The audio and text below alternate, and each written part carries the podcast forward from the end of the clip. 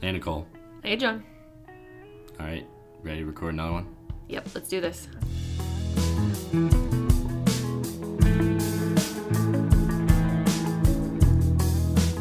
Welcome to Shape the Conversation. I'm Nicole. I'm John, we are working on a better intro. So, hopefully, in the episodes to come, we're to have this a little more dialed in. But we both work at shape.io. Nicole runs marketing, customer support, a little product. Uh, I'm lucky enough to be the CEO. And this week's topic, we're to talk about good problems versus bad problems and how they can help you decide where to put your attention throughout your day and what to work on, especially maybe if you're building something new or starting a company. Kind of deciding what's a good problem and what's a bad problem can really help you work on the things that are going to make the most difference. So, Nicole, describe to me what, what do you think a, what do you think a good problem is? Okay, so here's what I'm viewing as a good problem. We live in Bend, Oregon. We have a ton of breweries. You go to the supermarket, you have hundreds of beer options to choose from. A good problem for me is not being able to decide which beer to take home. Is that kind of what you're talking about? Yeah, well, I agree that is a good problem, and one I often find myself faced with too at the store. That's not exactly the way I think we'll position this as like good versus bad problems. So here's an example. Early on, when I was pitching to investors three, four years ago, and we were trying to get some seed funding, investors would look at a pitch deck and they'd say, like, okay, uh, I see the plan about how you can get to you know 50 100 agencies using your your software but how are you going to get the next 200 300 and in my head i was always kind of thinking that, that sounds like a good problem. Like I, I, feel like okay get me to that problem and and I'll, maybe i'll figure it out from there. So a lot of times early on when we were trying to figure out what to do, we needed at least some kind of general framework to help us with priorities and figure out what to work on, whether we're building features or taking new sales actions. So I think we could talk a little bit about too how we look at that today and how determining if something is a good or bad problem determines its positioning on our priority list. So let's talk about the ultimate bad problem that we put first and foremost above all other priorities when it comes through. And you know a lot about that one. Customer support. There's no top priority that comes above somebody submitting a bug or an issue they might have or confusion with the app. We try to get on that one really quick. So there's a lot of obvious reasons you might put customer support first, but from your perspective, Nicole, why is that a problem that is so important, so immediate when there's so many things you could be doing? I mean, our customers are our lifeblood. Uh, we need to make sure that we have a really good customer base who understands that we're there for them, that we are going to take care of their issues especially when you're dealing with type of you know customers that we have who are typically advertisers or agencies. They're typically handing their own money or their clients money. So it's really important that when issues pop up that they see are impacting that spend that we get on it and I think that may, may seem obvious, but important to talk about a lot amongst your team and make sure everybody knows that. For example, if our developers are heads down on some new feature, working on something additional to the app, they know they could be completely pulled off for days at a time if there's a support request that needs addressing. So it's just part of our culture. And in order for it to become part of your culture, you got to talk about it a lot and you got to make sure it's really clear around the office. Everybody knows like time stops when we see that support channel blow up in Slack and somebody needs to be getting back in touch with them as soon as possible. You do a great job of that. But that that's one of those things we always talk about. We need to talk about all the time with our teams and with our customers, make sure they know we're going to be there. Now, I'm going to be a little contradictory here because I think, yes, support is typically a really, really bad problem. It is going to impact your entire workflow. But there are some good instances that I see coming from our customer support, or good problems, if you will. And that's typically when, and I love these tickets when they come through, but when our customers come to us and ask, hey, is this feature in here? Or have you thought about this? And we get to say, you know what, it's not in there right now, but let us talk to our developers. We're going to go back. We're going to evaluate it, see if we can get it in the product for you. And one, I mean, it's an opportunity when our developers can slot it in to really delight the customer. But two, it also means that they're using the software and Yeah. they're loving the software. They want Yeah. it to be even better. So I think good problem, bad problem here is, is a great framework for this, but I, I would argue that it can be both ways. honestly, it's kind of the original good problem. You know, like I first didn't figure out what kind of customer support software we'd be using or whatever. I figured like, okay, well, if I have customers with support tickets, that's a good problem. I'll figure it out from there. So that's a great example of one that like kind of starts as a good problem you don't have to worry about right away and then eventually figure out as it actually becomes a problem. And I think that's the key here thinking about good to bad problem. What is actually a problem right now in your day to day or as opposed to what is a problem you can maybe put off and still be okay, still be pushing the ball forward and dealing with more pressing problems. So do you have an example of that? One particular example I could think about was Shape for a long time was not a great experience for teams to use. So for the first three, four years that we were out there as a free product, it was great software for somebody to use individually and to set up all your data and, and manage bunch of advertising accounts. But it was not great at making it easy to share that data. So, to give you an example, before I came over to Shape, I was actually managing a team that used Shape. While everyone had their own instance of a Shape account, I couldn't access any of my team's accounts. So, I couldn't see how their clients were trending. I couldn't see if they had specific performance metrics. And so, while it wasn't necessarily something that we couldn't overcome, it was frustrating. Yeah, I mean, it sounds ridiculous, right? Like you're going to go sell software targeting teams of analysts and your software isn't optimized for teams. But that's an example of one of those good problems we categorized as a good problem. So early on, it takes a lot more work with Google APIs, authentication to create a, an environment where you can share that type of data. Um, it would have been months and months of development at a time when we weren't even sure if people were going to use the software and found a lot of the core features useful really early on. So we made the decision that, hey, let's first get teams really interested in using the software. And if we can infiltrate teams, even if we're not optimized by teams, then we feel like we're really on to something. And we had people hacking all sorts of ways to use it. We had people sharing one login amongst 10 to 15 team members. We saw a bunch of different ways that people were using the software in a team like fashion before it even existed. So, do you think there was anything that came out of the seeing people use those hacks or et cetera that you actually implemented in the product that you wouldn't have had you tried to build teams right away? Definitely, there was a few things that bubbled up, and without getting too much in the weeds around specifics, most of it around like permission levels.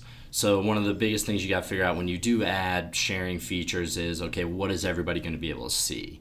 And that was what we were really able to mine our current customers and ask them what permissions various analysts or account managers or CEOs or CFOs were going to need to talk through. And kind of delaying that decision made us develop a better product once we actually released it. Now, I think it's important to say too, like, this is just what we did. This was not necessarily the right thing to do or the correct thing to do. Like, there is a world where, or a version of this world where maybe we build those sharing features early on and it helps us spread amongst teams a lot easier, and that is the catalyst that gets us going. Like, I could see that also working, but at the time we weren't even sure if teams would use it. So it made more sense to us. Let's figure out that problem down the road. Absolutely. I think there's a lot of ways that you know we've looked at product in this good versus bad framework. One example we just hit recently is one where we're looking to like process really large accounts and that's another challenge that now taken on as we have prospects and customers that are a little bit higher up the food chain in the advertising world So, when you say big accounts, just again to give an example, are you talking about, let's say, a client comes in and they have one massive account? Let's say they work for a Fortune 500 company and they've got thousands of campaigns or millions of campaigns? Or are you talking about a big agency with hundreds of clients and then who those hundreds of clients have hundreds of campaigns or thousands of campaigns? So I think just talking about like big campaigns, however they might come, and for our customers, like Fortune 500 companies, are sometimes hidden within our customer accounts. You know, we might be working with a digital marketing agency that represents a Fortune 500. So, bringing this into the good bad problem framework, there's a lot of things you decide with your product early on about how it can scale. So, as you go through different life cycles of your product, you scale up and make it more able to handle bigger and bigger accounts. And these are problems I don't think you should solve from day one. A lot of companies sit back and they say, okay, if we put up our sign up page for our free beta and the biggest advertising agency in the world tries to sign up the next day and our software doesn't work, that's terrible. We'll never be able to bounce back from that. We shouldn't do that because they'll never trust us again. That's actually not the case. You know, I think you don't even know if you can attract their attention yet. So we really paid a lot of attention to the type of prospects we were talking to along the way and the customers we were getting and kind of scaled up our services as our customers matured and we matured. And so now we're able to handle massive accounts from any company in the world whereas even a year and a half 2 years ago we weren't able to scale that size cuz we didn't have to yet. And I think product is where it does fit really well to kind of look at this good versus bad problem framework. I mean, when you're trying to make recommendations into the engineering team, how in your mind are you kind of looking through the sifter about what to put in front of them from what you're hearing in support? Yeah, I mean, again, it comes from a, a, support basis, so I think sometimes that does take precedence. Although coming from a product background, I, I try to really, I try to take all of my previous experience to make those recommendations. So again, things that are impacting either you know potential revenue for our clients or even ourselves. Now, that's really going to take precedence. Again, I mean, especially if it's a negative experience for our customers because again actually i should say coming from a marketing and a customer service perspective you have one client with a bad experience and they're going to tell 10 people. You have one client with a great experience, they're going to tell two people, hopefully, right? And so you kind of have to balance that it's hard because there's times when there are small usability things or really great enhancements that I want to recommend being a former user of the software or maybe even hearing it from a couple of our customers but those aren't going to have the same impact that something that's impacting a customer support or creating a customer support issue is going to impact or affect our software. You, you mentioned looking at it from the marketing perspective and looking at this like good versus bad problem framework marketing and sales is a lot less clear of lines when it comes to figuring out like what a good problem and a bad problem is. So, example like your sales reps are always going to want more leads. They're always going to deem that a bad problem, not having enough leads. So, that's an example though of a bad problem in sales and marketing where you can't necessarily take action on something that vague all the time every day. And you've got to decide in sales and marketing a little bit in the gray areas about what to work on and, and what not to work on like trying to determine what you put on the homepage of your website. That's very much not a problem that's ever done or ever people will will agree as a whole is done. I mean, we've always struggled with kind of like what to present to people on our homepage in the language that resonates. You know, kind of that unique value proposition. It could seem like a bad problem to not be 100% confident in your unique value proposition, but as John said, that's always going to change, especially if you're a software company that's really focused on development as opposed to stasis you always want to be looking at how to improve your product for your customers and not having a unique value proposition that's static is see and here here you go here you have that divide. Is it a good problem is it a bad problem? Because i don't know.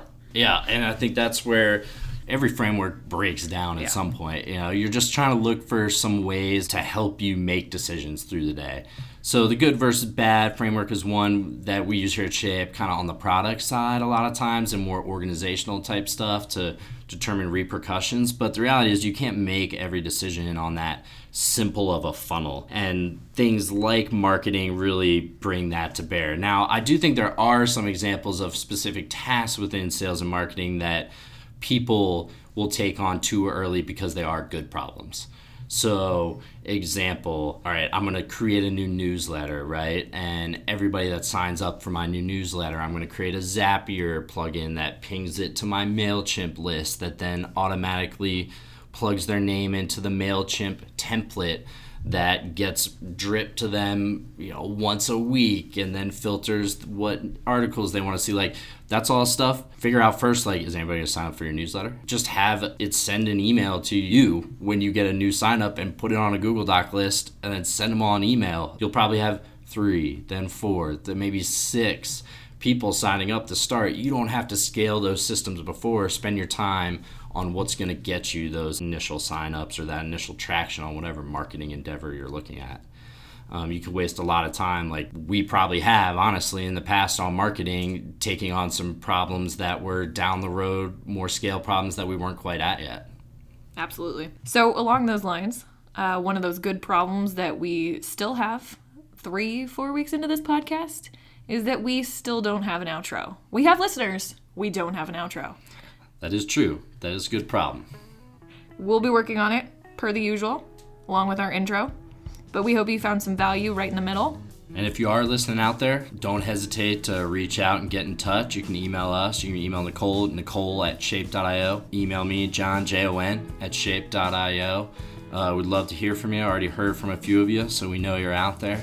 And until next time, over and out from Shape Studios in Bend, Oregon.